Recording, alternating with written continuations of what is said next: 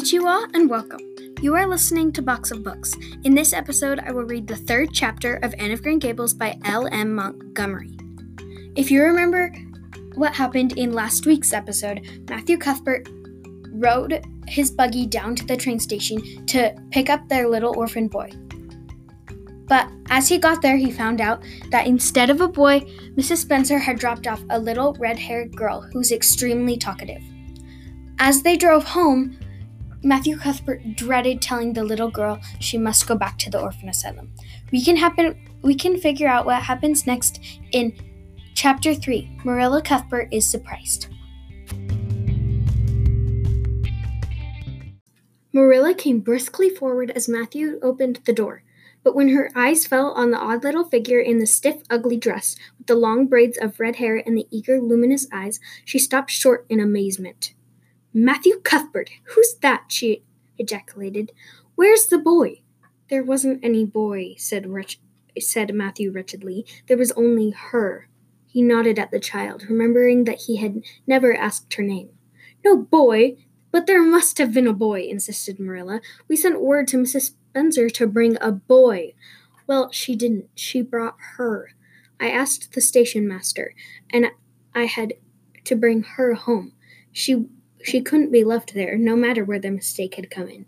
"Well, this is a pretty piece of business, ejaculated Marilla. During this dialogue, the child had remained silent, her eyes roving from one to the other, all the animation fading out of her face.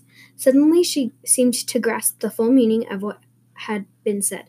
Dropping her precious carpet bag, she sprang forward a step and clasped her hands.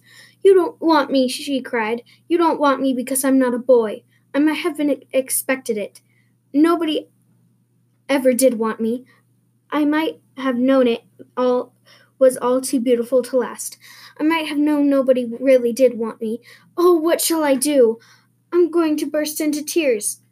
Burst into tears she did, sitting down on a chair by the table, flinging her arms out upon it and burying her face in them. She proceeded to cry stormily. Marilla and Matthew looked at each other deprecatingly across the stove. Neither of them knew what to say or do. Finally, Marilla stepped lamely into the breach. Well, there's no need to cry so about it." "Yes, there is need." The child raised her head quickly, revealing a tear-stained face and trembling lips. "You would cry, too, if you were an orphan had come to a place you thought was going to be home and found out that they didn't want you because you weren't a boy. Oh, this is the most tragical thing that ever happened to me." Something like a reluctant smile, rather rusty from long disuse, mellowed Marilla's grim expression. "Well, don't cry anymore. We're not going to turn you out of doors tonight. You'll stay here until we investigate this affair. What's your name?" The child hesitated for a moment. "Will you please call me Cordelia?" she asked eagerly. "Call you Cordelia? Is that your name?" "No, but it's not exactly my name, but I would love to be called Cordelia. It's such a perfectly elegant name." "I don't know what on earth you mean. If Cordelia isn't your name, what is?" "Anne Shirley," reluctantly faltered forth the owner of that name.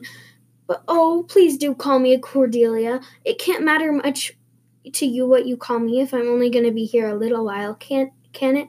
And Anne is such an unromantic name." "Unromantic fiddlesticks," said the unsympathetic Marilla. "Anne is a real good, plain, sensible name. You've no need to be ashamed of it." "Oh, I'm not ashamed of it," explained Anne. "I only like Cordelia better. I've always imagined that my name was Cordelia. At last, I have of late years. When I was young, I used to imagine it was Geraldine. But I like Cordelia better now. But if you call me Anne, could please call me Anne, spelled with an E." "What difference does it make how it's spelled?" asked Marilla with another rusty smile as she picked up the teapot. "Oh, it makes such a difference. It looks so much nicer. When you hear a name pronounced, can't you always see it in your mind, just as if it was printed out? I can, and A-N-N looks dreadful, but A-N-N-E looks so much more distinguished. If only you'll call me Anne, spelled with an E, I shall try to reconcile myself to not being called Cordelia. Very well, then. Anne, spelled with an E, could you tell us how this mistake came to be made? We sent word to Mrs. Spencer to bring us a boy. Were there no boys in the asylum? Oh, yes, there was an abundance of them. But Mrs. Spencer said distinctly that you wanted a girl about 11 years old. And the matron said she thought I would do. You don't know how delighted I was. I couldn't sleep all last night for joy. Oh, she added reproachfully, turning to Matthew, why didn't you tell me at the station that you didn't want me and leave me there? If I hadn't seen the White Way of Delight and the Lake of Shining Waters, it wouldn't be so hard. What on earth does she mean? Demanded Marilla, staring at Matthew. She's just referring to some conversation we had on the road, said Matthew hastily. I'm going out to put the mare in, Marilla. Have tea ready when I come back. Did Mrs. Spencer bring anybody over beside you? Continued Marilla when Matthew had gone out. She brought Lily Jones for herself. Lily is only 5 years old, and she is very beautiful. She has nut-brown hair. If I was very beautiful and had nut-brown hair, would you keep me? No, we want a boy to help Matthew on the farm. A girl would be of no use to us. Take off your hat. I'll lay it on your bag on the hall table. Anne took off her hat meekly. Matthew came back presently, and they sat down to supper. But Anne could not eat. In vain, she nibbled on the bread and butter and pecked at the crab-apple preserve out of the little scalloped glass dish by her plate. She did not really make any headway at all. "You're not eating anything," said Marilla sharply, eyeing her as if it were a serious shortcoming. Anne sighed. "I can't. I'm in the depths of despair. Can you eat when you are in the depths of despair?" "Never been in the depths of despair, so I can't say," responded Marilla. "Weren't you? Well, did you ever try to imagine you were in the depths of despair?" "No, I didn't." "Then I don't think you can understand what it's like. It's very uncomfortable feeling indeed. When you try to eat, a lump comes right up in your throat and you can't swallow anything, not even if it was a chocolate caramel. I had a chocolate caramel once 2 years ago and it was simply delicious. I've often dreamed since then that I had a lot of chocolate caramels, but I always wake up just when I'm going to eat them. I do hope you won't be offended because I can't eat. Everything is extremely nice, but still, I cannot eat."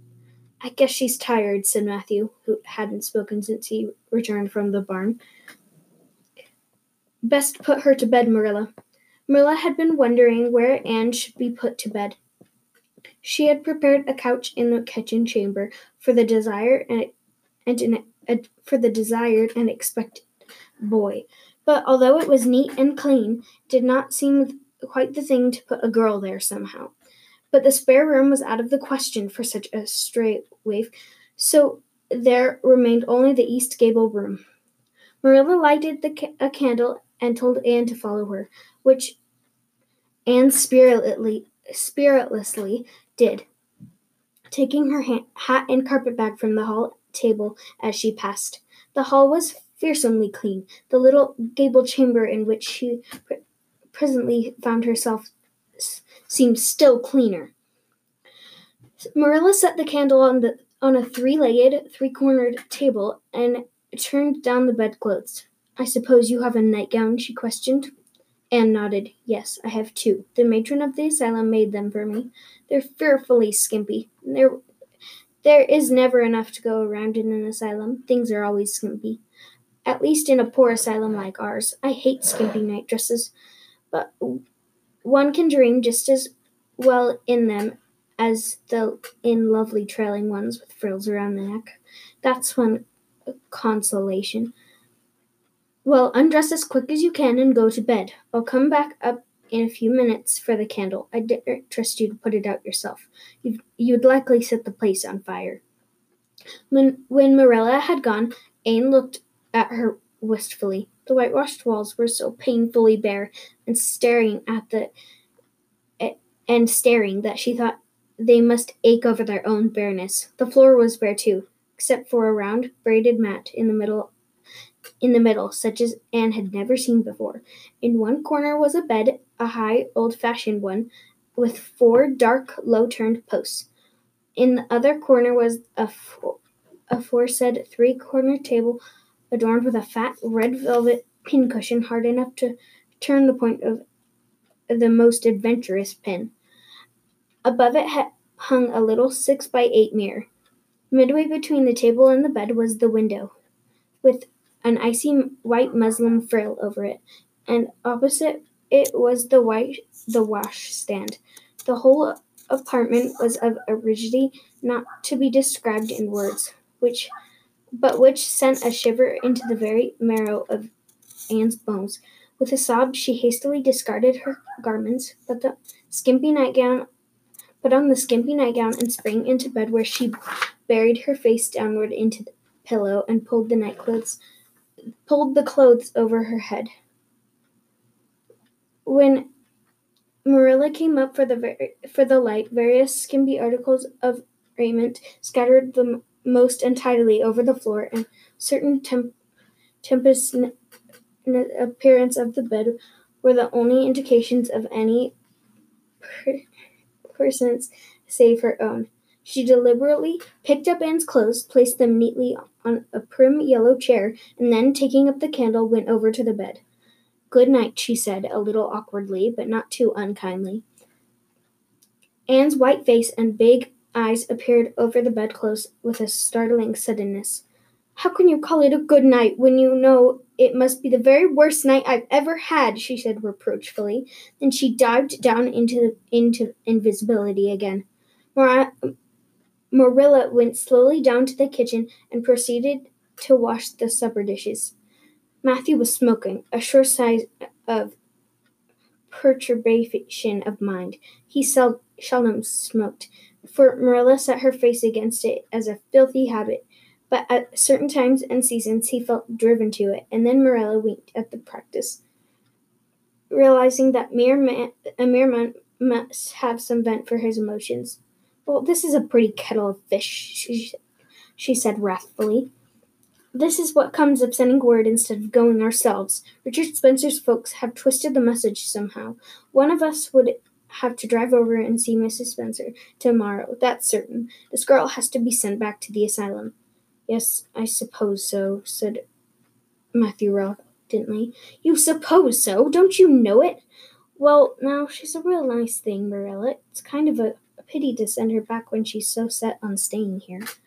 "Matthew Cuthbert, you don't mean to say you think we ought to keep her?" Marilla's astonishment could not have been greater if Matthew had expressed a predilection for standing on his head. "Well, now, I suppose not exactly," stammered Matthew, uncomfortably driven into a corner for his precise meaning. "I suppose we could hardly be expected to keep her." "I should say not. What good would she be to us?" "We might be some good to her," said Matthew suddenly and unexpectedly. "Matthew Cuthbert, I believe that that child has bewitched you. I can see as plain that you want to keep her." "Well, she's a real interesting little thing," persisted Matthew. "You should hear her talk. You should have heard her talk coming from the station." "Oh, she can talk fast enough. I saw that at once. It's nothing in her favor either. I don't like children who have so much to say. I don't want an orphan girl. If I did, she isn't the style I'd pick out. There's something I don't understand about her. No, she's got to be dispatched straight away back to where she came from." "I could hire a French boy to help me," said Matthew, "and she'd be company for her." "Ew. I'm not suffering for company," said Marilla shortly, "and I'm not going to keep her." "Well, now, it's just as you say it, of course, Marilla." Matthew, rising and putting his pipe away. "I'm going to bed." To bed went Matthew, and to bed when she had put her dishes away went Marilla, frowning most resolutely. And upstairs in the East Gable, a lonely, heart-hungry, friendless child cried herself to sleep.